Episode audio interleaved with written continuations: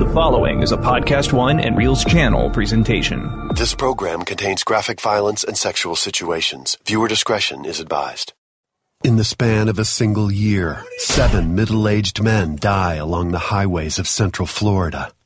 Police are baffled until there's a startling break in the case. It was a woman who was doing the killing, a female serial killer. Female serial killers are rare, and that's what made this case even more shocking. She encounters her victims as a hitchhiking prostitute. Her weapon of choice was a gun. When she shot somebody, she didn't just shoot him in the head. She shot him 4 or 5, 6 times. That was anger. That's overkill. She claims that her childhood was rough and included abuse, rape, teen pregnancy, early prostitution, and rejection by her family. A life that was so twisted and tortured from day one.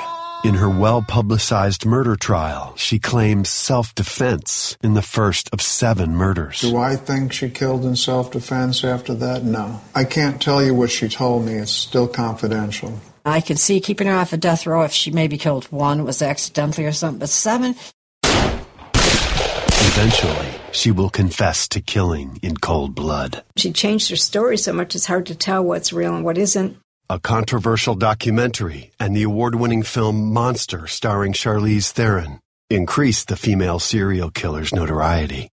The question of why she killed is one still pondered by her defense attorney. What kicked off in her head that turned her into a potential murderess? A childhood friend. She shot them. I can't excuse that. I don't excuse that. And a prosecutor at her infamous trial. She may have been abused as a child, but it did not justify what she did to these men. Meet Aileen Wuornos, just a down-on-her-luck prostitute with a mean streak, until murder made her famous.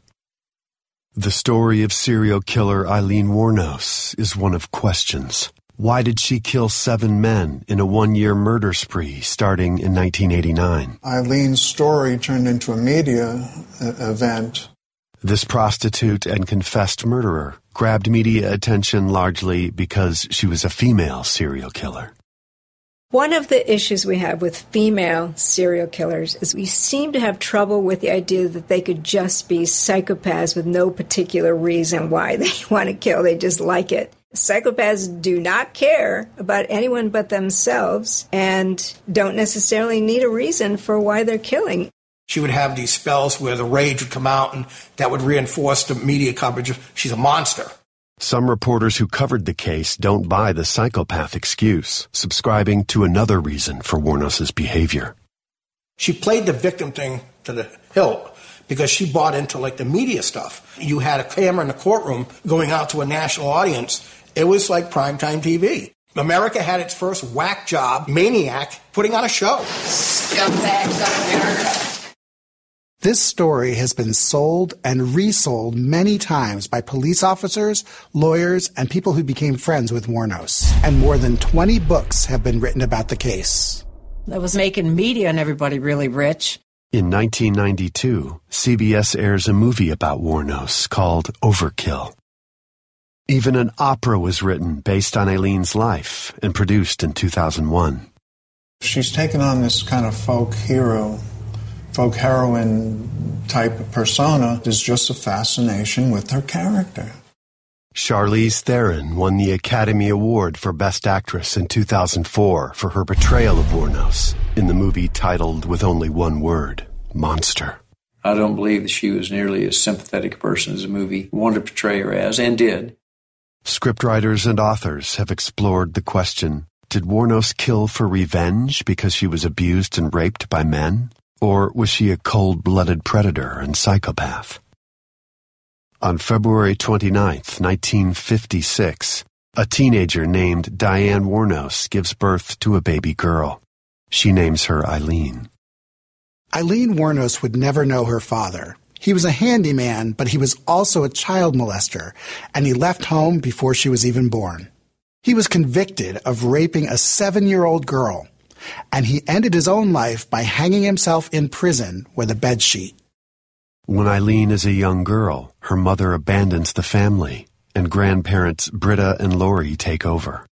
They raise Aileen, her older brother Keith, and their own 2 children still living at home.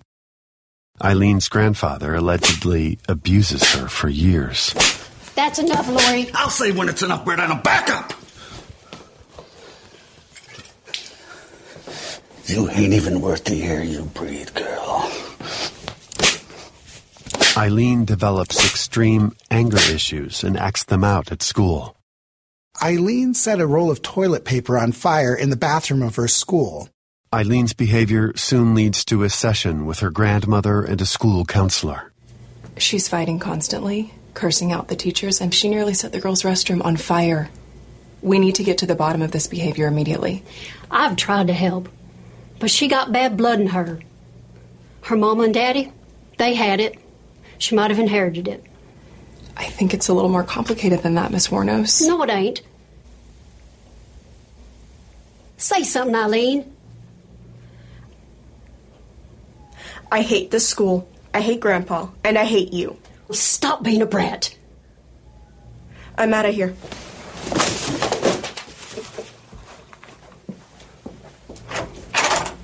What's more, Aileen becomes sexually active at an early age.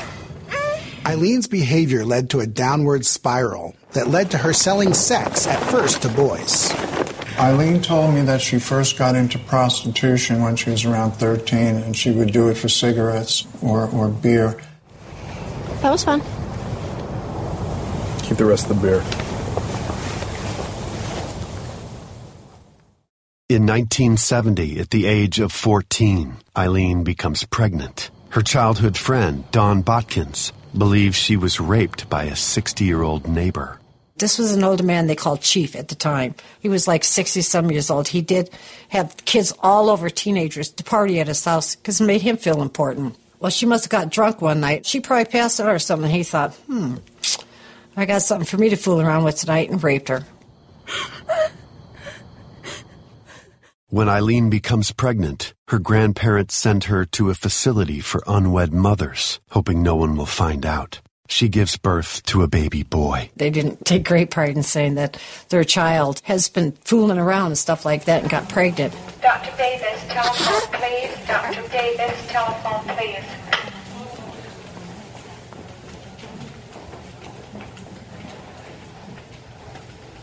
Take him.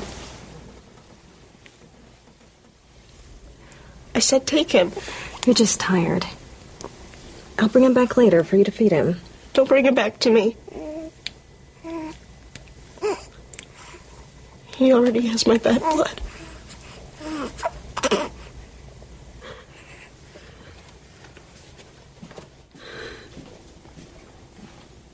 The baby was put up for adoption in early 1971. Later that year, Eileen's grandmother falls gravely ill.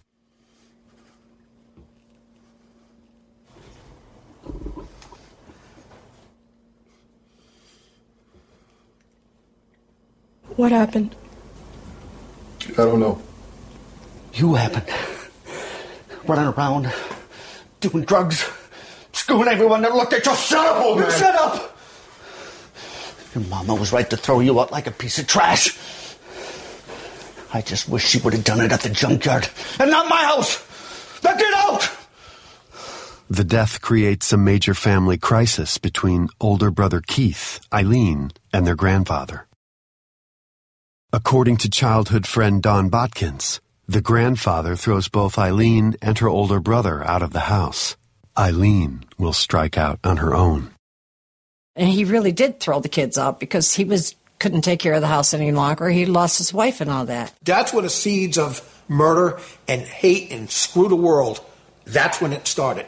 Because you had that sympathy for her, but the reality was she had to toughen up. Now homeless, Aileen wanders for months and sleeps wherever she can. By 1974, an 18-year-old Aileen Wuornos has hitchhiked from Michigan to Colorado. She survives on money made through prostitution. Men on the highway will pick up a lone woman, whether they're interested in having sex with her or not, sometimes just to help out. Others, of course, pick up a lone woman because they think the woman is willing to have sex with them, and that's why they're on the highway. Wuornos' life as a prostitute isn't an easy one.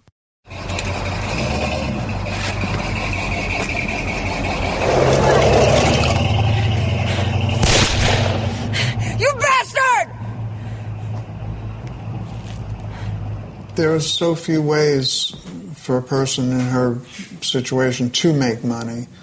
And it is the oldest profession for a reason, because when people need money, that's what they do. Often drunk, Aileen is arrested in Jefferson County, Colorado for disorderly conduct. Then something amazing happened. Aileen moved to Florida, a warmer climate.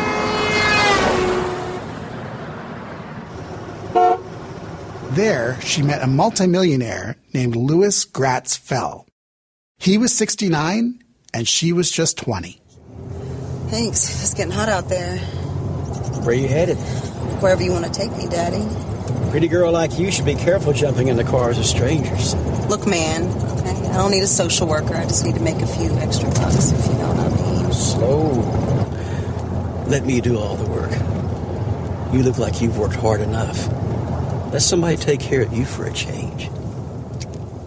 A relationship between Fell and Wuornos quickly develops, and the two marry not long after. Just as quickly as Wuornos and Fell got married, it all began to fall apart. You're my wife now, not some street whore. You come in here at a decent hour. I can do what the hell I want to. You'll do it without a dime from me. Your allowance is cut.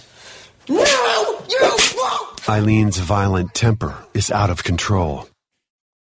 Soon, she will go from releasing her rage on her husband to slaughtering total strangers. It's 1976. 20-year-old Aileen Wuornos hitchhikes to Florida. She's picked up by a wealthy 69-year-old man named Lewis Fell, and they marry shortly thereafter. But the relationship is tumultuous. According to the book Monster, My True Story, Aileen beats Fell with his own walking cane after he cuts her allowance. Lewis soon files for divorce. She could have done okay with him, except she was abusive to him. Aileen pawned the diamond ring, and Lewis Fell disappeared. He also obtained a restraining order against her. Back on her own and alone, Aileen learns that her 21-year-old brother, Keith, whom she was close to growing up, has died from throat cancer. Over the next few years, Aileen spirals out of control. She creates fake aliases, commits crimes, has unsuccessful relationships with men, and allegedly attempts suicide more than once.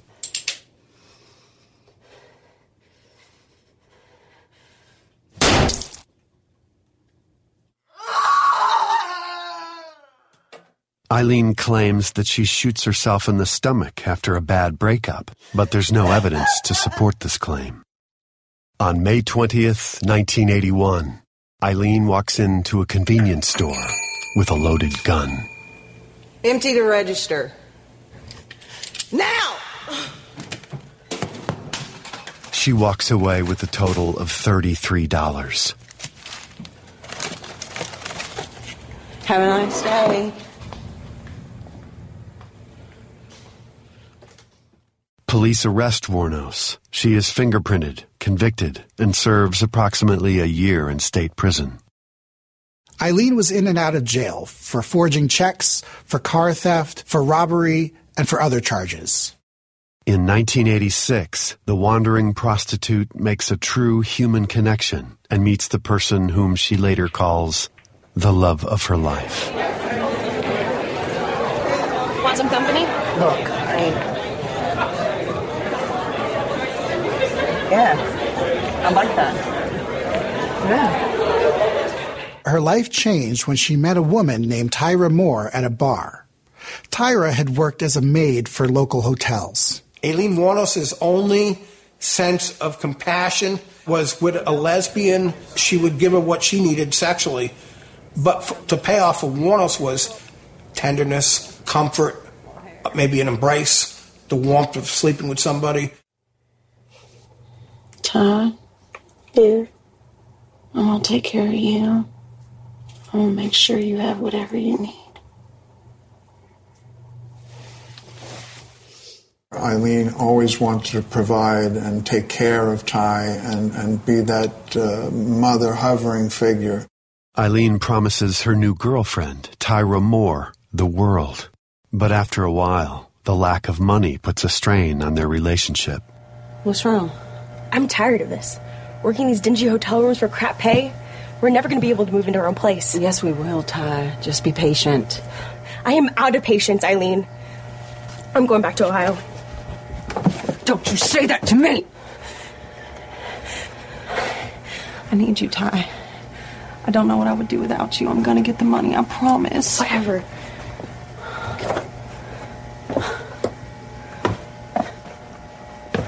I'm going to get the money. While hitchhiking in November 1989, Aileen Wuornos is picked up by 51-year-old businessman Richard Mallory of Clearwater, Florida. Just like killers who kill prostitutes because they'll get in the car, they're more available. She picked men who would easily go with her. You're going to help me make some money now, Richard. I need some for rent and stuff. Take your clothes off.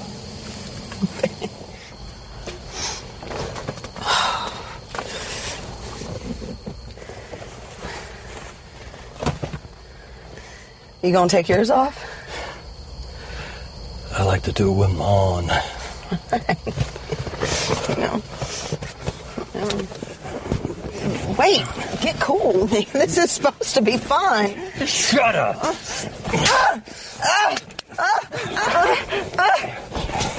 Get off of me!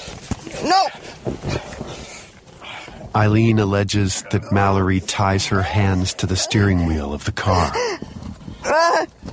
Now you're gonna do what I say? Wuornos will later claim that Mallory sodomizes her. Oh.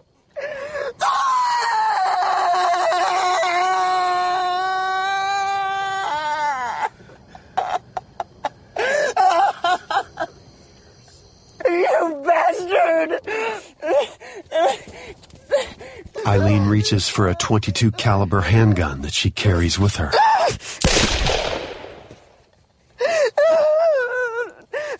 Aileen will later admit in court that she made up this very detailed story. Contrived, a false story about how she had been attacked by him, how he tried to rape her, how he had tied her up. Music to my ears. Richard Mallory becomes Aileen Wuornos' first victim. Richard Mallory did set it off, and that was that. She wasn't going to take it anymore. She developed this anger against men, against life, against people. Wuornos steals Richard Mallory's money, a camera, a radar detector, and his car. Using a fake ID, she pawns Richard's belongings and continues prostituting for money. Eventually, Aileen and Tyria are able to move in together. Oh. Our own place.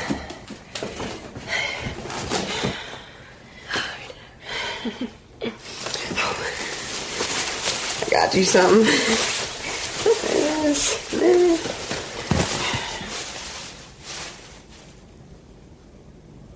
Who's Richard?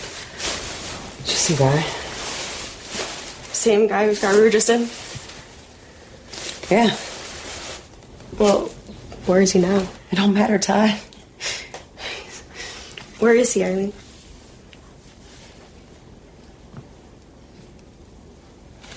Killed him. What? It was gonna be me or him. It's okay. What did you do with him? Left him in the woods. What if somebody finds out? Nobody's going to find out. I'm not going to let nothing come between us. Okay? No, I think that Aileen was the sole power behind everything that happened, because she was in the role of protecting Ty.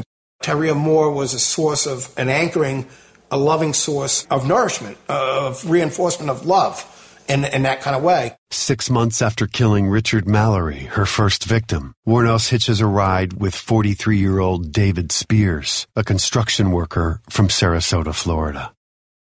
Since Wuornos will only face trial for her first murder and will confess to all subsequent murders, those confessions form the basis of these dramatizations. Gotta see if you're worth the price. It's definitely worth the price, Daddy. Yeah. You know what? Take me back to the hotline. Oh, wait.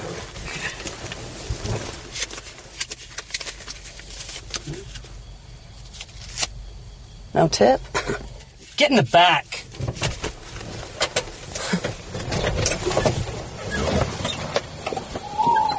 Aileen claims to feel threatened by what she perceives as a weapon in the bed of the man's pickup truck.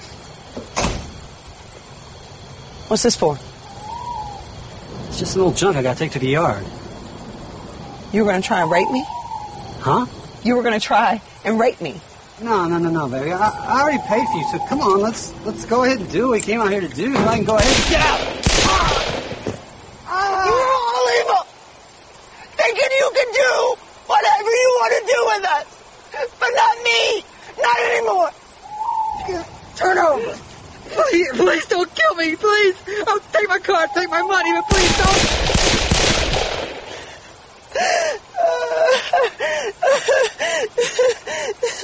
She claimed each and every one was self-defense. Then she retracted those statements. Aileen would later say that she made up the part about self-defense in the killing of David Spears. She changed her story so much it's hard to tell what's real and what isn't. The body of David Spears won't be found for 2 weeks. He will be identified by dental records. Just as she did with her first victim, Wuornos steals David Spears' money and vehicle. Aileen kept bringing home property that wasn't hers, and it was property of men, obviously, and automobiles that were not hers. Aileen Wuornos has murdered a second victim, and her body count will continue to rise. Murder Made Me Famous. We'll be back after a word from our sponsors. This program contains graphic violence and sexual situations. Viewer discretion is advised. Please don't kill me, please! By 1990, Aileen Wuornos is a prostitute with a long rap sheet who's killed 2 of her Johns. After shooting them, Aileen steals their cars, valuables, and leaves their dead bodies behind. Girlfriend Tyria Moore is curious how Wuornos has obtained a vehicle.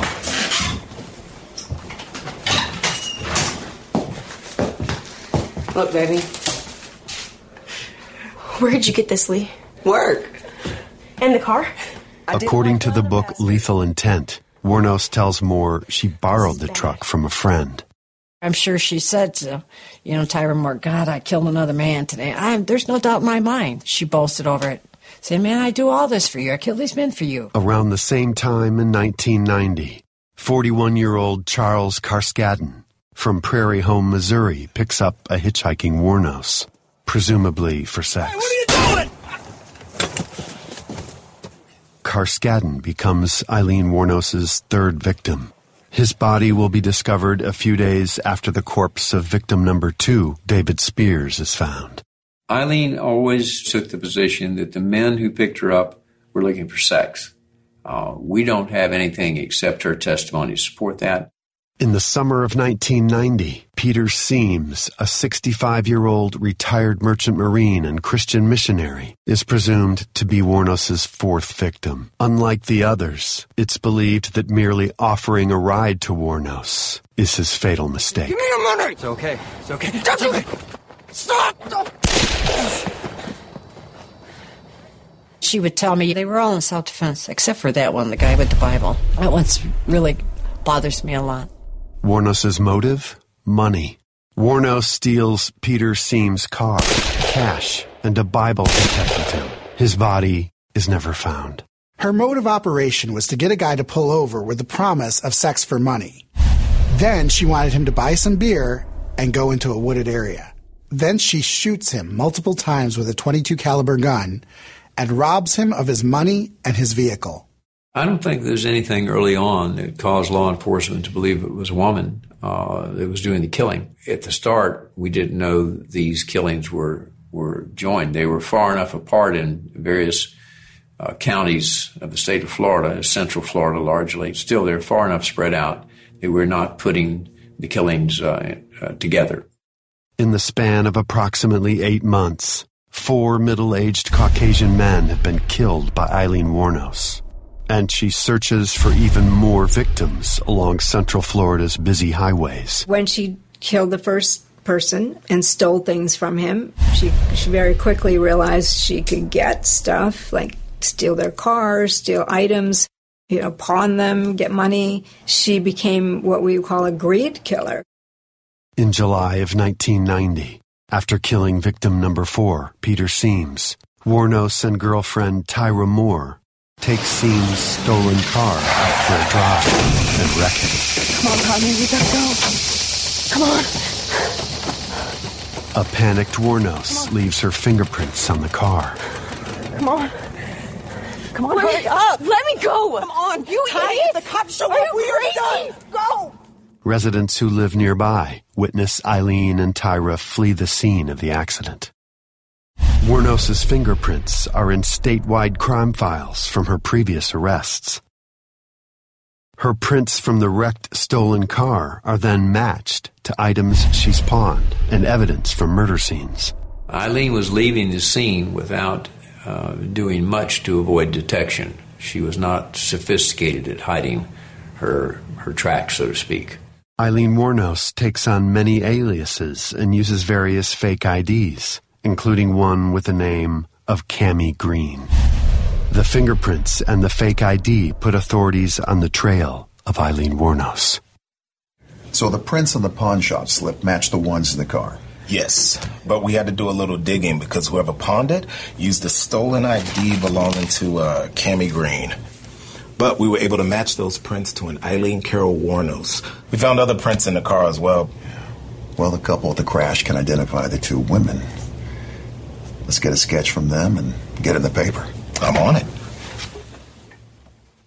Their descriptions were given to the police, and Eileen's description fit with other evidence that they had put together, and they thought that she might be the person that they'd been looking for. Just weeks after the sketches are made public, police discover the body of a 5th Wuornos victim, 50-year-old Eugene Troy Burress, a salesman from Ocala, Florida. Like most of the victims, Troy Burress was traveling for work, and he was making sales calls in various towns. Many of the victims' loved ones believed that the men were just trying to help out a woman in need because she would tell people that her car had broken down. In September 1990, a state employee, 56-year-old Charles Dick Humphreys of Crystal River, Florida, becomes Eileen's 6th murder victim. His body is found fully clothed and his trouser pockets inside out. He's been shot numerous times. All of the victims were killed with a .22 caliber firearm. She actually had a territory. Wuornos was literally crisscrossing I-75, I-95, Central Florida, the roadways, and her target were truckers. The 7th victim is Walter Gino Antonio, a truck driver in his early 60s from Merritt Island, Florida. By December, the police sketches of Aileen Wuornos and Tyria Moore are published in more regional newspapers. Police receive more than 500 tips, and one of those tips connects the fake ID of Cammy Green to a local motel and pawn shop. This cracked open the case, and the fingerprints became critical evidence. The search for Aileen Wuornos was on. Feeling the heat, Tyria decides to return to Ohio and move back in with her parents. So this is it. I did it all for you. What's now morning for Ohio? Finally, I come back to Reelz. Please come back. Your daughter.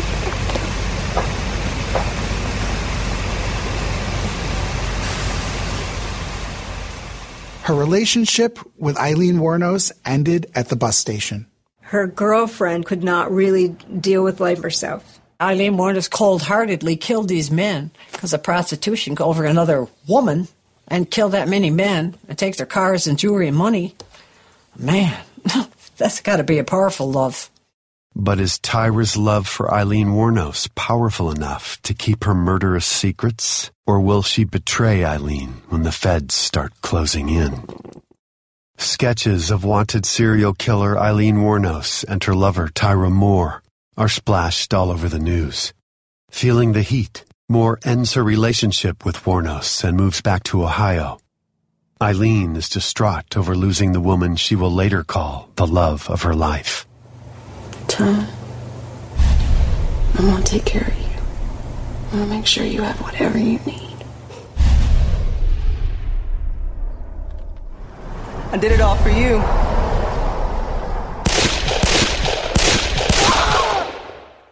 Bye, Aileen. Come back. Please. Please come back. I'm sorry.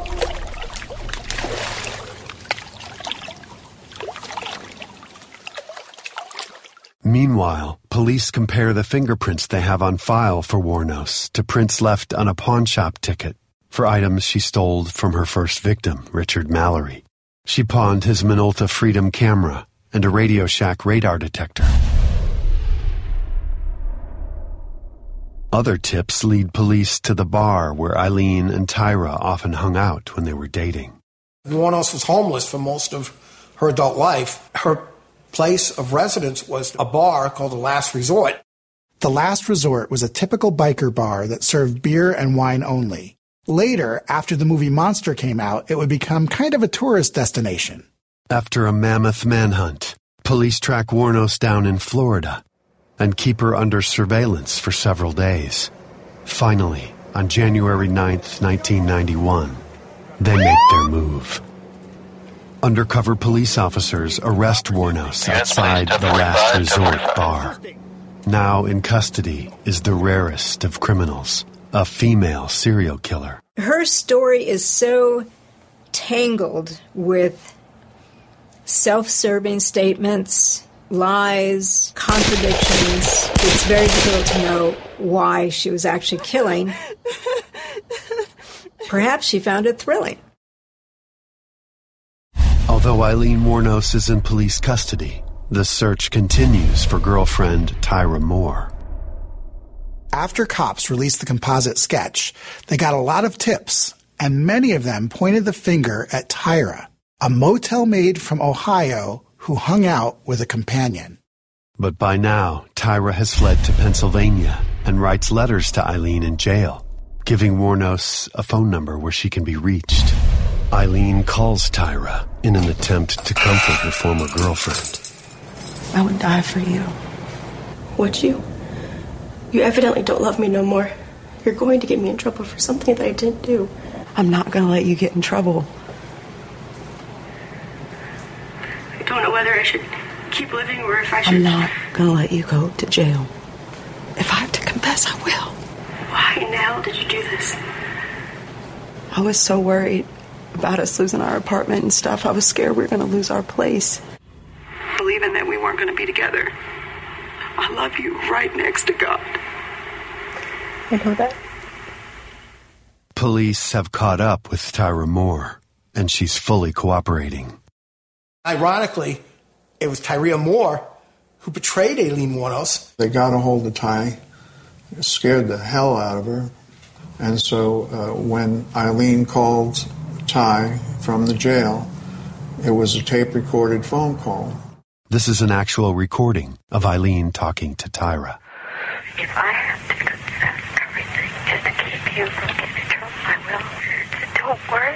getting in trouble, I will. Don't worry, okay? Okay.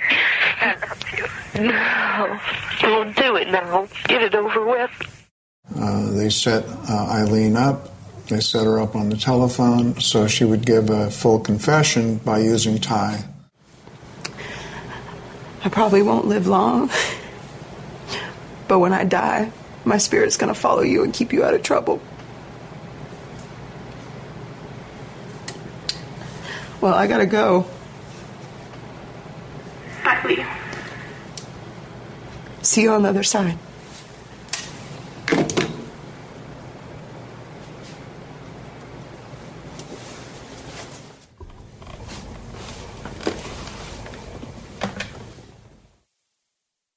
Tyria is afraid that she's going to get busted, so Aileen eventually says, I'll confess to everything to protect you. On the 16th of January, 1991, Aileen Wuornos arrives in a police conference room with something to tell officers. There's no confession. There's no reason. There is no. Aileen, of course, exonerated her, and it's one of the reasons Aileen, I think, talked. For 3 hours, police asked Aileen about the 7 murders.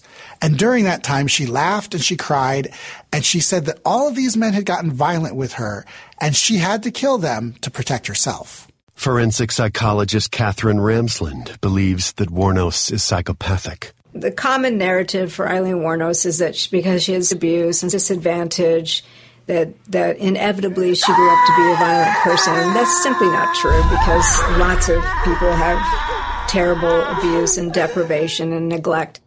Psychopaths do not care about anyone but themselves and don't necessarily need a reason for why they're killing, and they don't care that they have killed or hurt anybody. They have no remorse. In an attempt to clear her name, Tyria Moore reveals what she knows about the murders Aileen Wuornos has committed. Moore insists she wasn't involved in any of the killings herself. In interviews, she tells reporters that she was frightened that Aileen might kill her. One diagnosis was borderline personality disorder, another antisocial personality disorder. There was some hint that perhaps she had a delusional or even a schizotypal type of disorder. Psychological exams show that Wuornos has psychopathic tendencies. She was diagnosed as a psychopath with a distinct score on the psychopathy checklist. The psychopathy checklist is a diagnostic instrument, the highest score being 40. If you fall within 30 to 40, you're diagnosed as a psychopath. She had a score of 32. That's fairly high for a female. It puts her right in the range of psychopathy. Police formally charged Wuornos with the murder of her first victim, Richard Mallory. Aileen Wuornos' capital punishment trial is nearing. But will her pleas of self-defense and insanity help her get away with murder? When Aileen Wuornos confesses to killing 7 men, the story explodes across front pages of newspapers and at the top of newscasts across the globe. Aileen becomes a news media celebrity killer. Because the concept of a female serial killer was so rare, many people involved in the case looked for a way to cash in. They would hire agents, and they would try and negotiate book deals, movie deals, interviews with tabloid media. It seemed like many people wanted to make money off of this. Wuornos acquires the moniker the Damsel of Death. A year after her arrest, on January 14th, 1992, Aileen Wuornos stands trial for the murder of Richard Mallory. She claims she killed Mallory and most of the others in self-defense. Prosecutors based their case mainly on the videotaped confession. In her initial storytelling, Wuornos didn't claim that Richard Mallory had raped her. Testifying for the prosecution, Tyria Moore is the witness everyone wants to hear. According to the Orlando Sentinel, Moore is on the stand for more than an hour and punches holes in her ex-lover's story of self-defense. On the stand, Moore recounts December 1st, 1989, the day Richard Mallory was shot. And she just come out and said, I have something to tell you. And I asked her what, and she said that she had shot and killed a man that day. Upon cross-examination, Wuornos' lawyer asks Moore about the series of 11 telephone calls made in jail and tape recorded by police without Wuornos' knowledge or permission. And in order for her to say what you wanted her to, you lied to her, right? Yes. News reports indicate that Moore avoids eye contact with Wuornos throughout most of her testimony. Against the advice of her attorneys, Wuornos takes the stand to testify. She pleads not guilty and claims she killed Richard Mallory in self-defense. I thought to myself, I gotta fight, I'm gonna die. This guy is gonna play with me and then he's gonna kill me. Her fan club believes that she was raped and sodomized. In my mind, Richard Mallory did set it off. She becomes agitated and angry during cross-examination. Wuornos is the only defense witness. Her lawyers argue that the detectives and Tyria Moore talked to the media and sold their stories, and they exaggerated in order to make the offers more lucrative. On January 27, 1992, a jury convicts Wuornos of capital murder. Wuornos explodes with rage at the jury as they file out of the courtroom. Scumbags of America. The judge sentences Wuornos. Killed by warrant of the governor of the state of Florida, you, Aileen Carol Wuornos, be electrocuted until you are dead.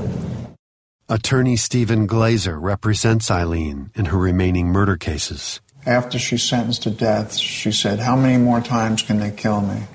What's for me to believe? Doesn't matter what I believe." My job was to protect her. On March 31st, 1992, while incarcerated, Wuornos pleads no contest to the murders of Humphreys, Burress, and Spears, stating, quote, "I wanted to confess to you that Richard Mallory did violently rape me, as I've told you, but these others did not." Wuornos is given 3 more death sentences. During her time in jail, Wuornos is adopted by a Christian woman, Arlene Crowley, and her husband. Aileen becomes religious herself. She said to me, "I don't want to languish on death row for 20, 25, 30 years. I want to go home to God." Aileen found Jesus and said to herself, "It's time to come clean." Coming clean leads to Wuornos denying that any of the murders are in self-defense. After almost a decade of appeals, Aileen asks the judge to stop the appeal process. "There's no sense in keeping me alive because I just would absolutely kill again. I've got too much anger, too much hatred in me." She does admit, finally, that she did it because she was tired of men, and she did it to rob them. Look, the pants pockets were found inside out. One time she took the gun and reloaded. I mean, there was a lot of hate there. You know, that tells a lot.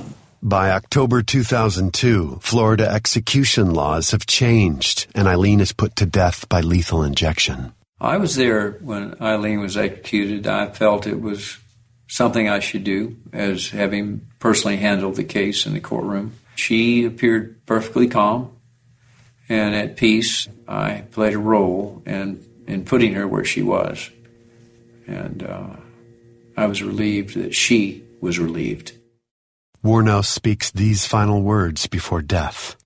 "I'd just like to say I'm sailing with the rock, and I'll be back like Independence Day with Jesus, June 6th, like the movie, big mothership and all. I'll be back."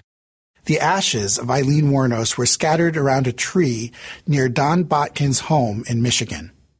"She wanted me to spread her ashes right when I got home because she didn't want me to dwell on it. And her tree, look at it. It's shining up big, isn't it? Isn't it, though? It's incredible." There's people who had it just as bad as Aileen who did not kill anyone. So you got to ask the question, what kicked off in her head that turned her into a potential murderess? I'll never know, and I've studied the case, I've read everything, and I still don't know why somebody snaps. Her legacy is a legacy of sorrow and brokenness. There are some families that will never recover from Aileen Wuornos. That concludes this episode of Murder Made Me Famous. Don't forget to go to Reelz.com. That's REELZ.com for clips, extras, and more. And don't forget to subscribe on PodcastOne.com, the Podcast One app, and Apple Podcasts.